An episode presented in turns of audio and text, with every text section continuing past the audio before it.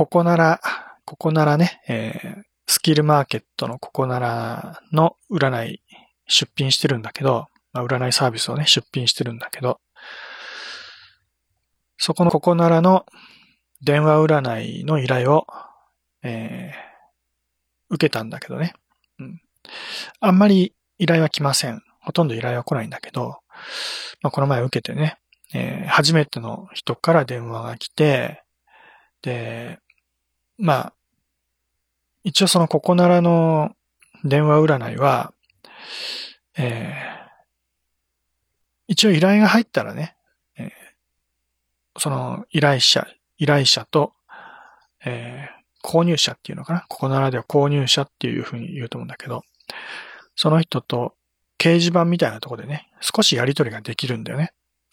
メールのやりとりみたいなことができるわけ。メールとかチャットみたいな感じでね。で、えー、まあそういうやりとりの後で、えー、電話を始めるっていうこともできるわけ。やりとりをせずにすぐにね、電話することも一応できるんだけど、でも、まあ、電話をこう繋いでしまうと、もうその瞬間からね、1分単位で料金がどんどんかかってくるので、ここならは1分100円です。だから、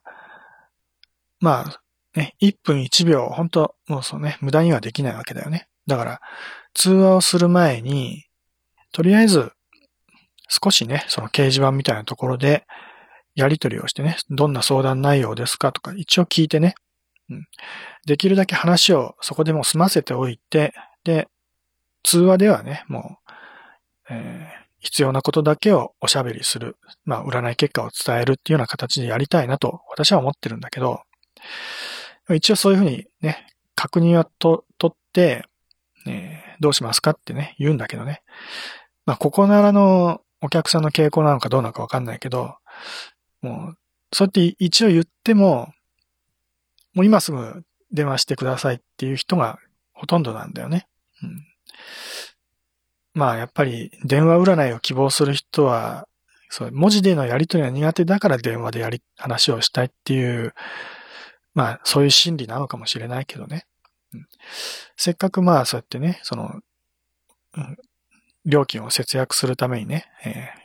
ー、最初にちょっとお話できますよって言ってんのに、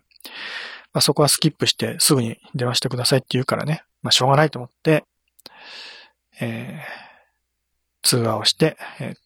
まあ、ここならの電話占いをね、あの、占い師の方から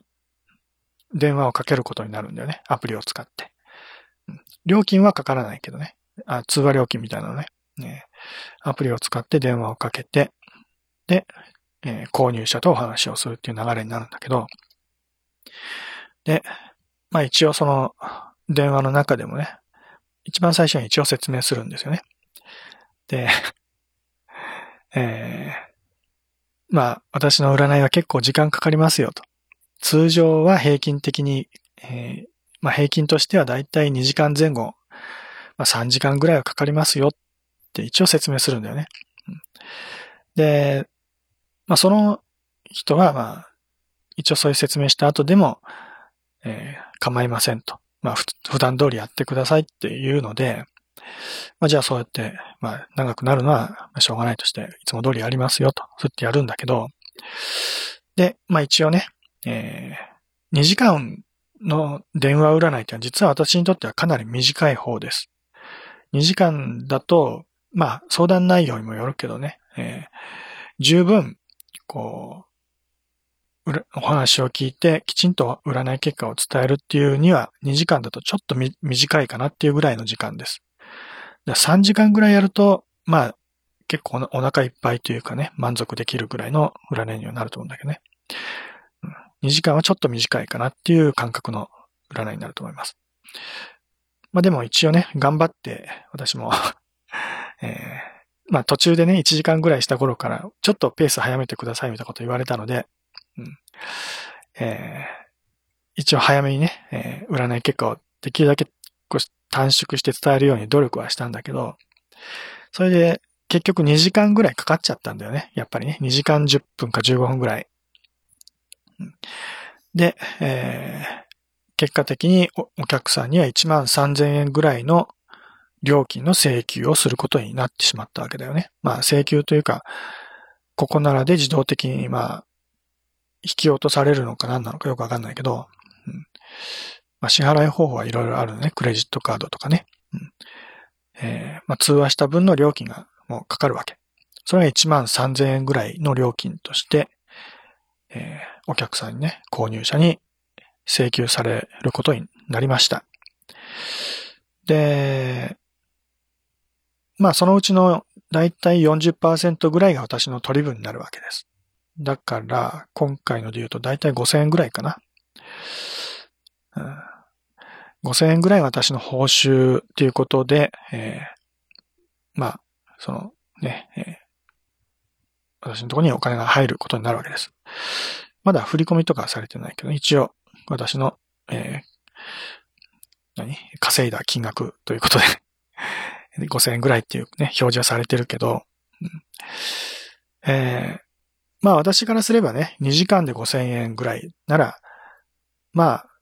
えー、妥当な金額だなというね、印象を受けるけど、でもお客さんからすると、2時間で1万3000円はめちゃ高だよね。えー、私はそんなお金払、占い払いたいと思いません。ね。私はとてもじゃないけど、そんなお金払いません。占いには。まあ2時間話して5000円ぐらいだったら許せますよ。うん、それこそ、ま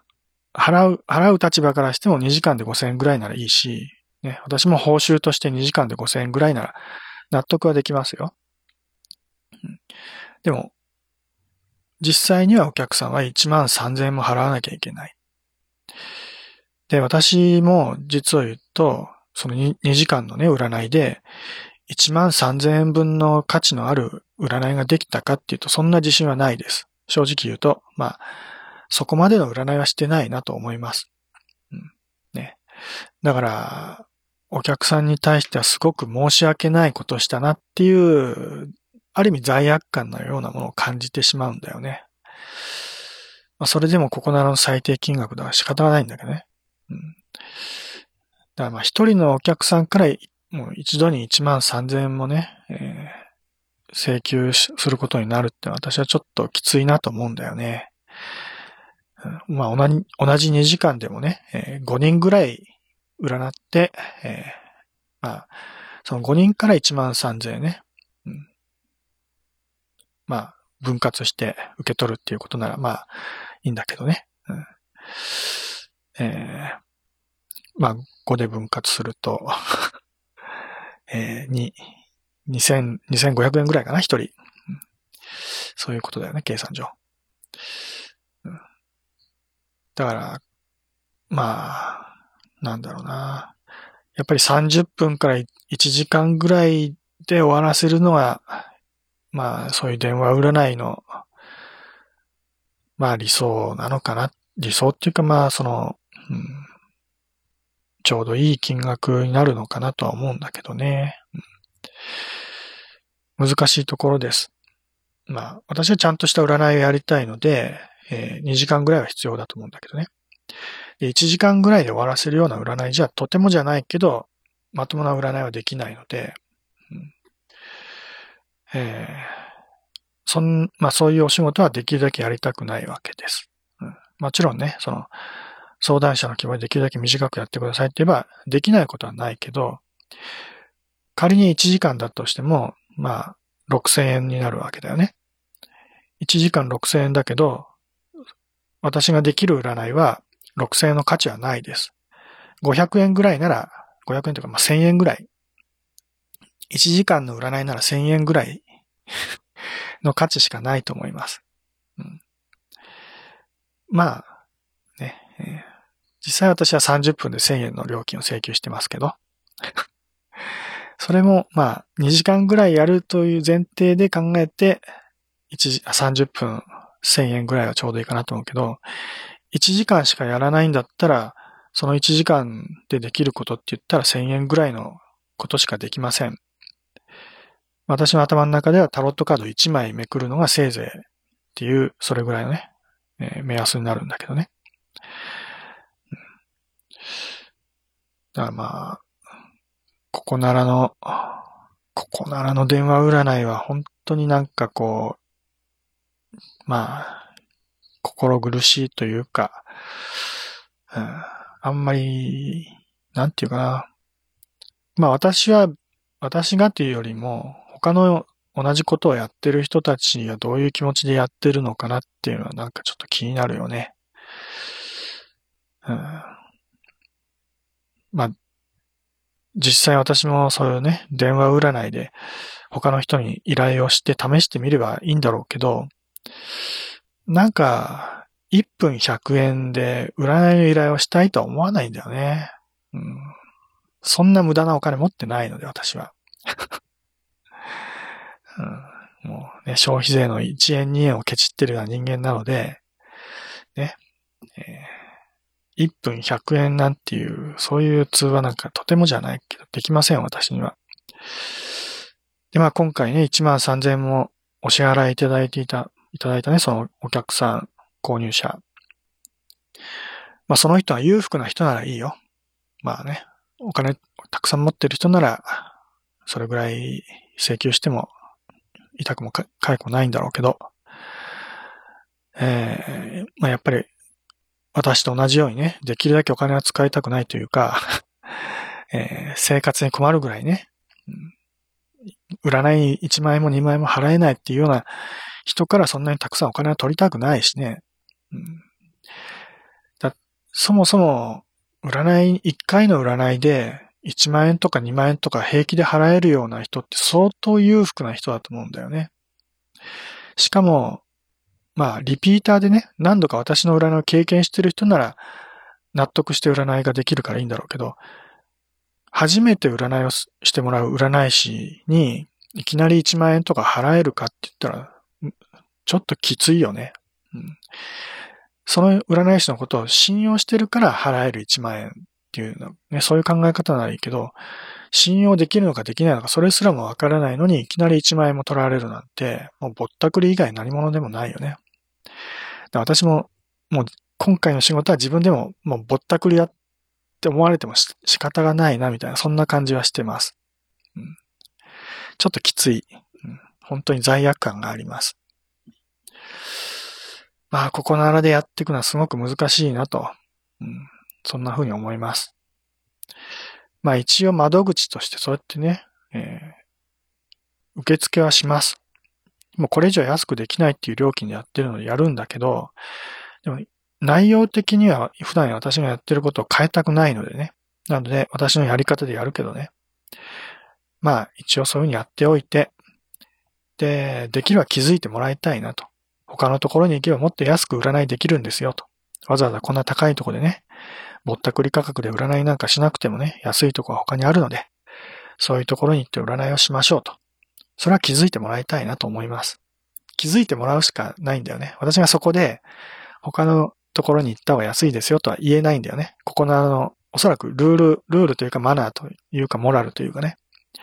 うん、一応、ここならでは、そのね、外部のサイトに誘導してはいけないというルールがあるので、私が他のサイトで占いやってますよってことをあからさまに言うことはできないんだよね。うん。だけど、まあ他でも同じアポロという名前でやってるので、アポロのタロット占いで検索してもらえればね、えー、もっと安い料金でやってる占い師がいますので、ね、ぜひ私のところに、私が安い料金でやってるところに来てくださいと。もう本当にだからその、今回初めて占って1万円1万3000万払った人は、最初は私のところで無料で占いをして欲しかったんだよね。だから1万円も最初からかける必要はなくて、最初は無料でよかったわけだよね。無料でやって、で初回料金なら、たったの2000円で、えー、3時間でも4時間でも占いはできたんだよね。たったの2000円、2000円でいくらでも占いはできたのに、1万3000もいきなりかけてしまったっていうのはね、すごく、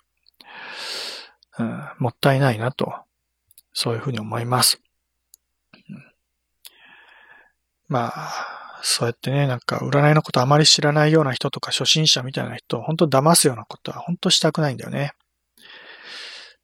一応だから、そのね、今回のいら、ね、相談者にも、再三、一応言ってるわけだよね。電話をする前にも、えー、ちょっとお話し、ね、えー、掲示板の方でお話ししてもらえれば、時間を短縮できますよって言ってるし、で、占い始める前にも、ね、本来は2時間ぐらいかかりますよと。短縮しようと思ったら、まあね、そういう希望があれば、30分とか1時間でもできますが、どうしますかって一応聞いて、それでもいつも通りやってくださいって言われたので、まあしょうがないと思って、ね、いつも通りのやり方でやったわけだけど。うん、まあ本当悩ましい。うん、だ最初、最初の人は強制的に30分とか1時間で終わるような占いにした方がいいのかなって考えることもあるけど、うん、それじゃあ、本来の私の占いがわからないし、まあ、そういう短い占い、短い時間の占いだったら他の占い師の方がよっぽどね、効率よくやる、やるやり方を知ってるだろうから、私よりいい占いができる人はたくさんいると思います。そういう人のとこ行けばいいと思うんだけどね。私はもう、短い時間ではやらない占い師だと、そう思ってもらえればいいんだけどね。長い時間かけないとできない占い師。だから、時間単位の料金は安くなってるんだと。私がもし短い時間でできる占い師だったら、時間単位の料金をね、例えば1分200円とか300円とか500円とかね、そういう高額な料金で設定して短時間でやりますよってやるかもしれないけど、私は短時間ではできないので、低料金でやるしかないと、そう思ってやってるんだけどね。で、まあ実際そうやってやってて、まあ、ね、えー、最初にね、時間かかりますよって掲示板の方でね、そう、まあ、早口で濃くやるね、そういうことはできないので、私には。ゆっくりと喋るようなね、トロトロとした、亀さんのような占いしかできないよね。で、まあ、他の、他のお客さんだけどね、まあそうやって2時間ぐらいかかりますよみたいなことを言うと、数分でお願いしますって、そうやって言ってきた人もいるんだよね。えー、まあ30分ぐらいはかかると。まあ1時間ぐらいは、まあ1時間ぐらいなら短くてもできますよっていうふうには言えるんだけど、さすがに最初からもう数分でお願いしますなんて言ってくる人もいて、それは私には無理なんだよね、はっきり言ってね。数分って言ったらおそらく、まあ、10分か20分かっていうレベルの話で考えてるんだろうけどね。それは無理、私には。だから、で、まあそのね、相談者、購入者も、数分でできないならキャンセルしますって言うから、まあしょうがないからその人はキャンセルにしたけどね。うん、数分でできないのでキャンセルということにしますっていうことで キャンセルの手続きは取ったけどね。うん、まあそういうこともあります。だ基本的にはそういうやり方でここならではやっていくことになるのかなと。まあそう思います。短い占いがいいなんて思ってほしくないです。ね。えー、同じ料金を払うんであれば、できるだけ長くやってくれるような占い師のところに行ってほしいなと思うし、まあ、できれば私のところに来てくださいと思います。ね。えー、時間を気にせずゆっくりね、いくらでも話せるところに行って、ちゃんと占いをしてほしいと思います。ね。えー短い占い満足なんかしてもらいたくないし、満足できるわけないんだから。だ世の中には時間をかけてね、ちゃんとやってくれる占い師もいるっていうことに気づいてください。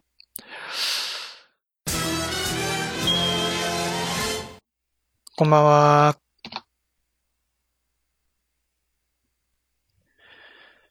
はい。今日は2019年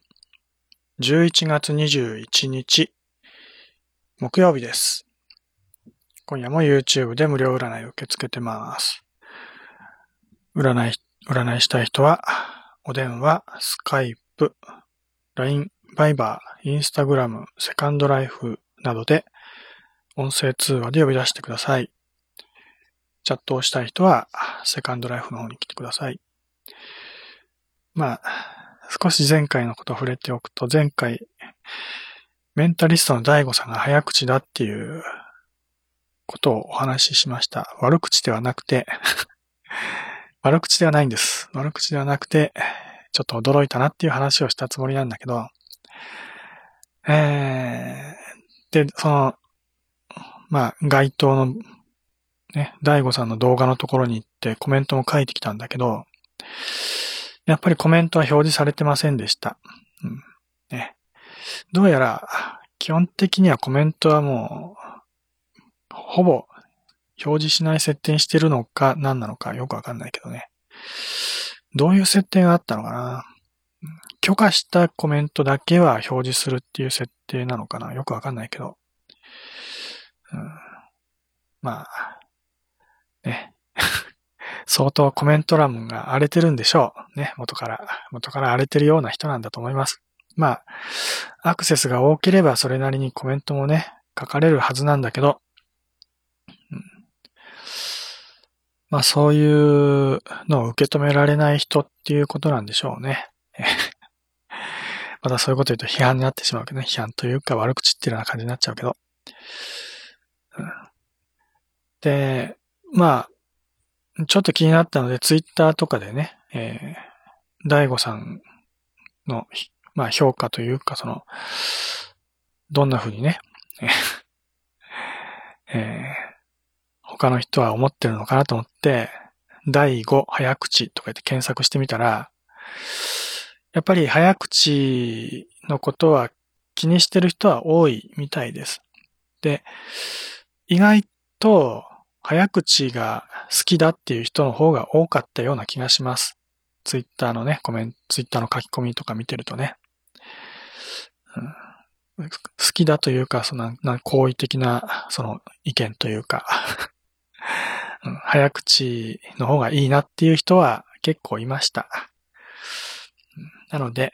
えー、まあ、意外、意外となんだろうな、その悪口書いてる人は少ない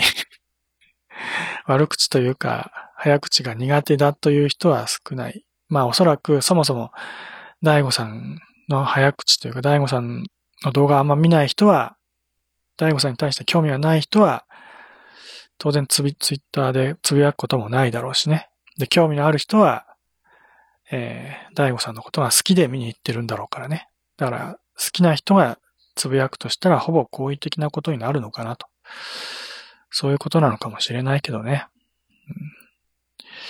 うん、知らない人が意外とね、まあ私みたいに、私みたいに全然こう知らずに行って聞いてみたらめちゃめちゃ早口でびっくりしたなんていうと意外とまあ少ないというか、うん、まあ私みたいな人が言ったら結構びっくりする人もいるんじゃないのとは思うけどね。うん、で、えー、まあその話はそれぐらいいいかな。で、まあ、その大悟さんのネネタもね、その、沢尻エリカさんが逮捕されたっていうネタの、ネタの話なんだけど、まあ、まあそういう感じで最近芸能ニュースがちょっと賑わっておりまして そのことに、まあ、沢尻エリカさんとあまり関係ないけど、まあちょっと気になったニュースをね、ツイッターの方に書いたりしたけど、えー、今、炎上してるのは、木下ゆきなさんですね。木下ゆきなさんがなぜか叩かれてるみたいですね。うん、あうん、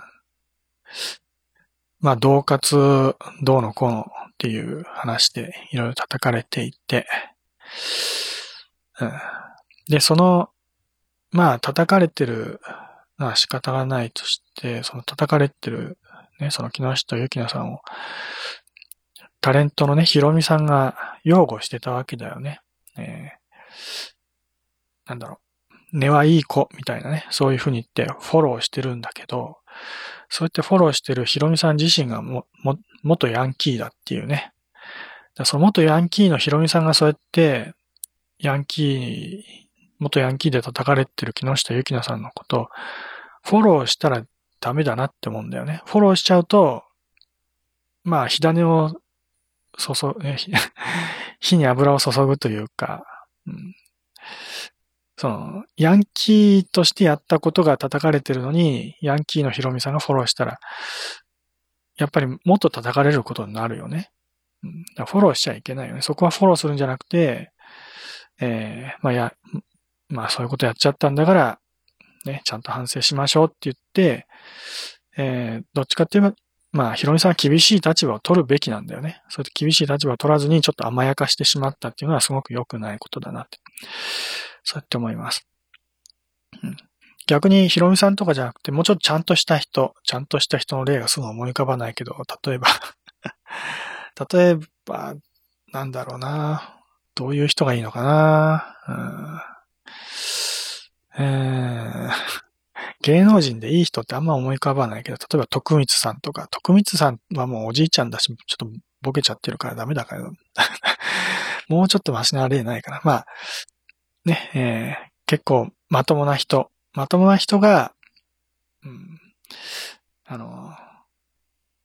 まあ、木下ゆきなさんのことをね、まあ、ね、根はいいところもあるんだし、ね、えー、たまにそういう失敗もするだろうけど、えーまあ、いいところを見てあげようみたいな、そういうふうにフォローしてあげるのは、まあ、いいと思うんだけどね。うん。そういう、そういうことを言っていいのはちゃんとした人が言う、まあ、言うことであって、ヒロミさんのように、元ヤンキーっていうね、そういう肩書きのような人はもうそういうこと言っちゃダメだよね。言え、言える立場にないから。うん、そういうことちゃんと、まあ、ね、フォローしてあげたいっていう、まあ、親心みたいなものもわからないでもないけど、うん。えー、まあ気をつけた方がいいですね、そういうことはね。で、まあ、また沢尻エリカさんの話に戻るけど、もう一つ気になったのは、えー、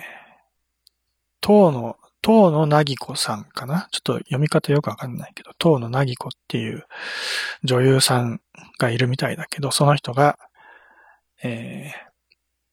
まあ、このね、今このタイミングで、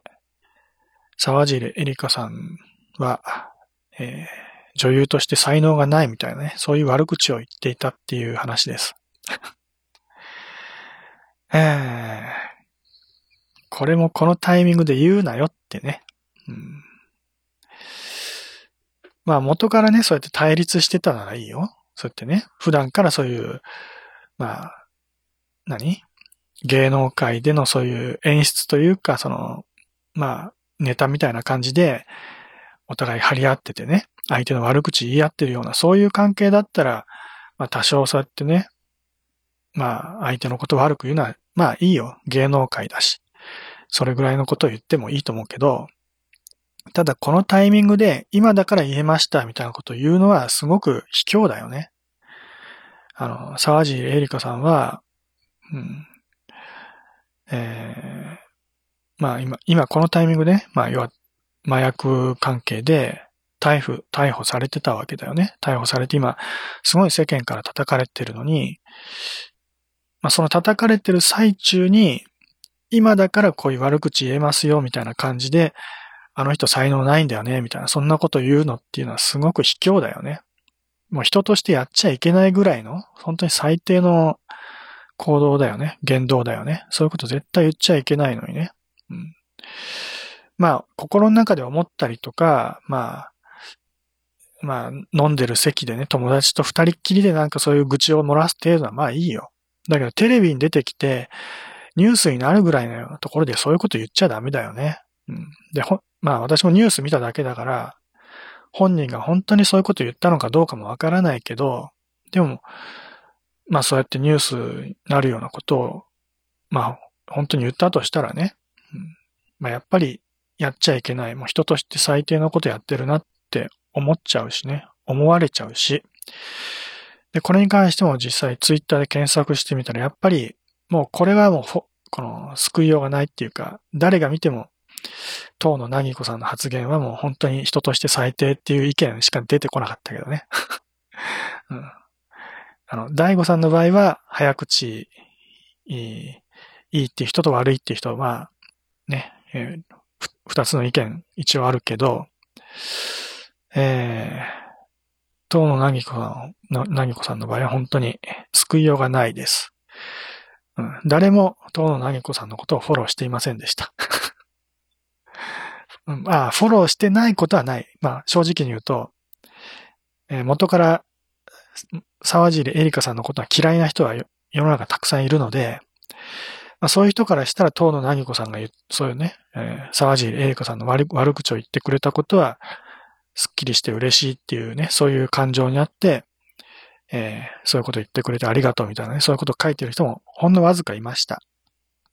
まあでも、だ、にしてもだよね。まあ、さすがに今このタイミングで言うのは、どんなにまあ沢尻エリカさんのことが嫌いでも、やっぱり卑怯だよね。もう人としてやっぱり良くないことだと思います。うん。ね。まあ、そういうことで、逆に私はもう、なんかそういうこと言う東野なぎ子さんみたいな人は、本当これから女優として使いたくないなって思うんじゃないかなって、そんな風に思うんだけどね。まあそのテレビのね、プロデューサーとか、その映画監督とかね、ドラマの監督とかそういう人の立場からしたらね、なんかそういうこと言ってる人を、やっぱり自分のところで使いたいと思わないんじゃないの？だものすごくイメージダウンにつながるような気がするけどね。うん、だから、まあ、今、今の世の中ね、こうやって炎上させて、炎上商法っていうかね、話題になることで知名度を上げるっていう芸能界のやり方もあるけどね、今回のようなやり方はいくら炎上商法でも救いようがないよね。もう悪い方向にしか行かないと思うし、自分だけがね、あの、痛い目に遭うならいいけど、まあ、嫌な思いをする人がたくさんいるからね。まあ、まあ、ある意味、いろんな人が迷惑被ることになるし、まあ、不愉快な思いをさせるね。そういうようなことはしない方がいいよね。うん。誰も幸せにならないので、そういうことは言わない方がいいよね、本当にね。うん。まあ、心の中で思うのは自由です。うん。ね。何を思うがね、どんなことでも、それこそ、木下ゆきなさんのね、根はいい子だみたいなね、そうやって、えー、まあ、その人格の中にね、どっかしらいいところもあるだろうっていう考え方と同じようにね、どんなにいい人になって、根っこの中にはね、えー、ものすごく邪悪な部分も誰だって持ってるからね。うん。だから、もうね、100%善人とか100%悪人っていう人はこの世の中に一人もいないからね。必ずある程度のかなりの割合でね、どっちも持ってるっていうのは普通の人だからね。それが表に出てくるか出てこないかの違いで。うん、だから心の中で思うのは、まあ、そんなのは自由です。好きにしてくださいって感じだけどね。うん えーまあね、誰でも邪悪なものは持ってます、心の中には。で、まあ気になったことはそれぐらいで、で、まあ、最近の私の話で実は、前回、そう、前回のは、その、大悟さんの早口の話しか思いつかなかったから話さなかったけど、えー、その時ね、ちょっと話し忘れてたというか、ネタは一応あったんです。で、今ちょっとメモしておいたので、それを話そうかと思うけど、一つは、えー、ペイペイの支払いトラブルのお話です。えー、恥をかいたっていう話なんだけどね。えー、まあ、とあるドラッグストア行ってね、ちょっとお買い物しようと思ったんだけどね。うん。えー、そこのドラッグストアは、あの、使えるクレジットカードは結構限定されてるんだよね。確か、マスターカードしか使えないところなんだよね。だからビザとか JCB が使えないわけ。うん、で、まあ一応マスターカードみたいなものは持ってないこともないんだけどね。あの au の、なんて言ったっけ？au、au ウォレットね、au の携帯使ってると、えー、まあ、使えるようになるようなクレジット、クレジットカードじゃない、プリプリペイドカードなんだけど、それマスターカードの機能がついてるから、まあ、そのお店ではその au ウォレットを使えば支払いができるっていうね、そういうとこなんだけど、それプラス最近になってやっとね、PayPay にも対応して、クレジットカードはま使えないお店なんだけど、PayPay が使えるから、あ、PayPay って PayPay。発音どどうやって言うんだっけ ?PayPay。PayPay? なんか、下げるんだよね。 PayPay、PayPay ペイ。もう、あんまり言わないからよくわかんないんだけど、 PayPay ね、えー、使えるようになって、だからそのお店ではもう、そのマスターカードを使わずに、マスターカードのプリペイドカードがいちいちチャージしなきゃいけないからね、めんどくさいんだよね。えー、だそこでお買い物するときいつも PayPay を使うんだけど、で、私現金はもう最近持ち歩いてないのでね、ペイペイとかクレジットカードしか使えないんだけど、で、ペイペイは、そのアプリね、えー、そのお金をチャージしておいてから使うんだよね。あらかじめ。いくらかっていうチャージね。うん、で、そのペイペイのアプリのね、残高を確認したら、700円ちょっと確かね、残高があったわけ。まあ、700円ちょっとしかなかったんだよね、たまたまね。だから今日のお買い物はその700円、えー、ちょっとの範囲内でお買い物して、えー、まあ、おやつを買って帰ろうかなと。うん、そういうつもりで、ね、えー、お買い物してたわけ。で、最近はもう本当に、消費税の計算がめんどくさいからね、一応、その電卓でね、何を買ったっていうのを電卓でこう入力してね、計算しつつ、えー、これぐらい買えば消費税込みでちょうど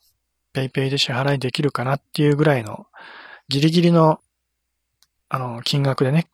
商品をカゴの中に入れてね、レジに持ってったわけ。そしたら、あの、ね、レジでこう、バーコードピッピッってやってね。で、お会計の時に、なぜか800いくらだって言われたんだよね。で、その時はもうちょっと慌てちゃって、あれ？残高、っていうか、もう300いくらって言われた時も気づかなくて、あの、ペイペイで支払いますって言って、で、こうやって入力してね、金額入力して、支払いってボタンを押したら、あの、ペイペイの残高が足りませんとか言ってエラーが出るんだよね。で、なんでエラーが出たかちょっと私もわかんなくて、まあ残高足りなかったのかと思ってね、あの、慌ててその場ですぐチャージをして、チャージするのも一応ね、そのその場ですぐできるんだけど、もうレジの前でね、お金払う、その後ろに人が待ってるような状態で えー、エラーが出ました。チャージします。ね、チャージし直して、で、金額入れ直してね、えー、もう一度払え、払おうかと思って、ふと思ったんだよね。そういえばさっき計算した時には、700円ちょいで収まるぐらいの、まあ、700円未満ぐらいの、えー、金額で買い物したはずなのになんで800円いくんだって思ったんだよね。うん、そんで、まあ、ふとそこでね、あれ？そんな、こんな金額になるはずないんですがって、そのレジのね、人に言ったら、言って一応ね、その商品の金額を一つ一つ確認してもらったんだよね。そしたらやっぱり、その商品の値段が違ってたんだよね。私が、その袋入りのね、あの、チョコレート買ったんだけど、その、値段が、値札には188円って書いてあったのに、実際のそのレジで表示されていた金額は299円とかね、そんぐらいの値段で表示されてたんだよね。100円分ぐらい余計に金額がね、えー、加算されてたわけだよね。それで PayPay のその残高よりも上回ってしまって私は支払いができなかったと。うん、で、そこで、まあね、その金額の違いに気づいたからよかったけどね。うん、で、気づいて、あれ？そんなはずないですよって言って、私これ180円、188円だと思ったからちょっと安いなと思って買ってきたんですがって言ってね。一応言って、で、確認してもらったらやっぱり金額が違っててね、うん、実際その日は安売りで188円が正しい金額だったんだよね。まあ、その、レジに登録してある金額と、そのね、商品に表示してある金額が違ってたっていうね、そういうことなんだけどね。で、まあ、そのレジでえ金額を訂正してもらって、えー、ちゃんとね、正しい金額でね、実際の金額はもう600いくらだったんだよね。うん、だちゃんと PayPay の残高、元から、元々の残高の範囲内でね、支払えたんだけど、えー、そこでね、チャージのこうね、作業をやったりとか、確認作業をやったりとかいろいろやってて、結局、かなり時間がかかっちゃってね。で、後ろにいた人を待たせて まあ違うレジが一つ空いてたからそっち行ってもらったりしててね。まあ、一応助かったわけだけど、えー、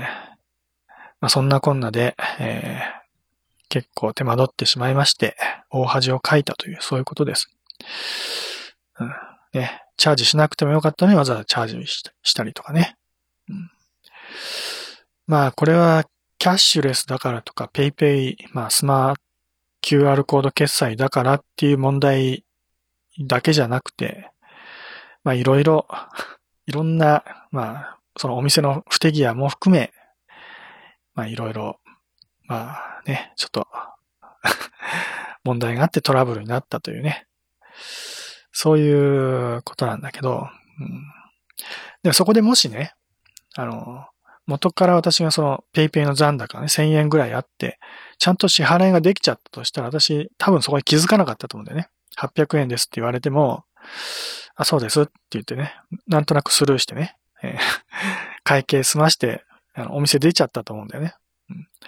その実際にその金額入力してるときも私気づかなかったからね。うん、あれ？そん、そんなはずないのにって、あ、後になって気づいたからね。だから、もしそこで気づかずにお店の外に出ちゃったら、ね、えー、私はもうその自分が100円分ぐらい損してることに気づかずに出ちゃうからね。もう、まあ、お店に、お店に100円分ぐらい余分に取られちゃうことになるわけだからね。まあ、ペイペイの残高が少なくて、むしろ助かったっていうことにもなるけどね。うん。まあ、そういうことがよくあるんだろうなとは思うけどね。実際そのお店で以前にもね、その、値段の違いが起きたことは何度かあって、結構私気づくんだよね、そういうことね。そういう細かいことに。あの、元から、元々の値段が500円ぐらいのティーパックのね、お茶、麦茶みたいなやつかな。500円ぐらいの、あの、健康麦茶みたいなね。そういうやつを買ったんだけど、でもそれが、そその日は安売りで、えー、99円とかだったんだよね。うん、すごくめちゃめちゃ安くなってたわけ。500円ぐらいのが99円、まあ100円ぐらいになってたわけだから。うん、これはもうこの日、まあこ,、ね、この麦茶買わなきゃ損だと思ってね。えー、まあ普段だったら絶対買わないようなね、えー、値段の麦茶を買ったつもりなんだけど、で、レジ持ってったらね、えー、なぜかその安売りの値段になってなくて、元の500円ぐらいの値段になっててね、うっかりしてたらその500円分の値段で、えー、買うことになってたんだけどね。まあ、たまたま私はその時気づいたから、えー、ね、安売りのね、割引された100円ぐらいの値段で買うことは一応できたんだけどね。なんかそういうことは結構あるんだよね。まあ私はそんなに大量に物を買わ、ね、一度にそのお買い物で買ったりしないから気づくんだけど、まあ普通にね、家族の、ね、家族のお買い物で、えー、ね、カゴいっぱいに大量のね、お買い物してレジ持ってって、で、ね、こう、たくさんの商品を会計してもらってお金払うときなんかは、そんな一つ一つの値段なんか気づかないよね、普通はね。まあもちろんそういうことを神経質に見てる人は、ピッてやるたんびにね、値段をちゃんと確認しながら見ていく人もいるだろうけど、でも、なかなかそういうことは普通の人はやらないと思うんだよね。私は割と気づく方だけど、そんな私でも気づかないことっていうか、そんなにピッてやったそのね、商品の値段なんかめったに見てないからね。スルーしちゃってるからね。後になって気づくことは結構あるんだけど。だから、たまにそういうことあるから、結構会計した後でね、あの、レシートを一応一通り目を通すようにしてます、いつも。うん、店を出る前に一応レシートを一通り目を通して、変な、ね、金額のものはないかなってね、一応確認してから帰るようにはしてるけどね。まあ、それも買う商品が少ないからそういうことはできるんだけど、もうね、めちゃめちゃたくさん買い物する人なんかそういうのはなかなかできないよね。まあそういうのはみんなどうしてるのかなと思うけどね。私だけが結構そういうことに神経質で気づいてるだけなのか。そういう、ね、えー、お店のミスとかは、まあ、あんま気にしてないのかね。うん、まあでも、100円、200円の違いって意外と大きいからね。今、消費税が8%だの、10%だのと言ってね、1円、2円の違いを大騒ぎしてる時代なんだから、そこで100円、200円の違いが出てき、出てくるなんてね、相当でかいよね。うん。だからまあ、そういうところは、まあ、お店の人がちゃんとやってくれたらなと思うけどね。はい。では今日はここまで、えー、本当はゲームやりたかったけど、ゲームはやりません。時間がないので。ね、私みたいにトロトロと喋ってるね、えー、下手な喋り方でも、えー、1時間いつの間にかに終わってしまうという、そういうことです。ね。1時間みっちり喋りましたけど、まあ大したこと喋ってないけどね。えー、大したこと喋ってないけど、あっという間に1時間なんて過ぎ去ってしまうわけです。その中で占いもしようなんて言ったら1時間2時間です。簡単に終わらないよね。えー、では今日はここまで。さよなら。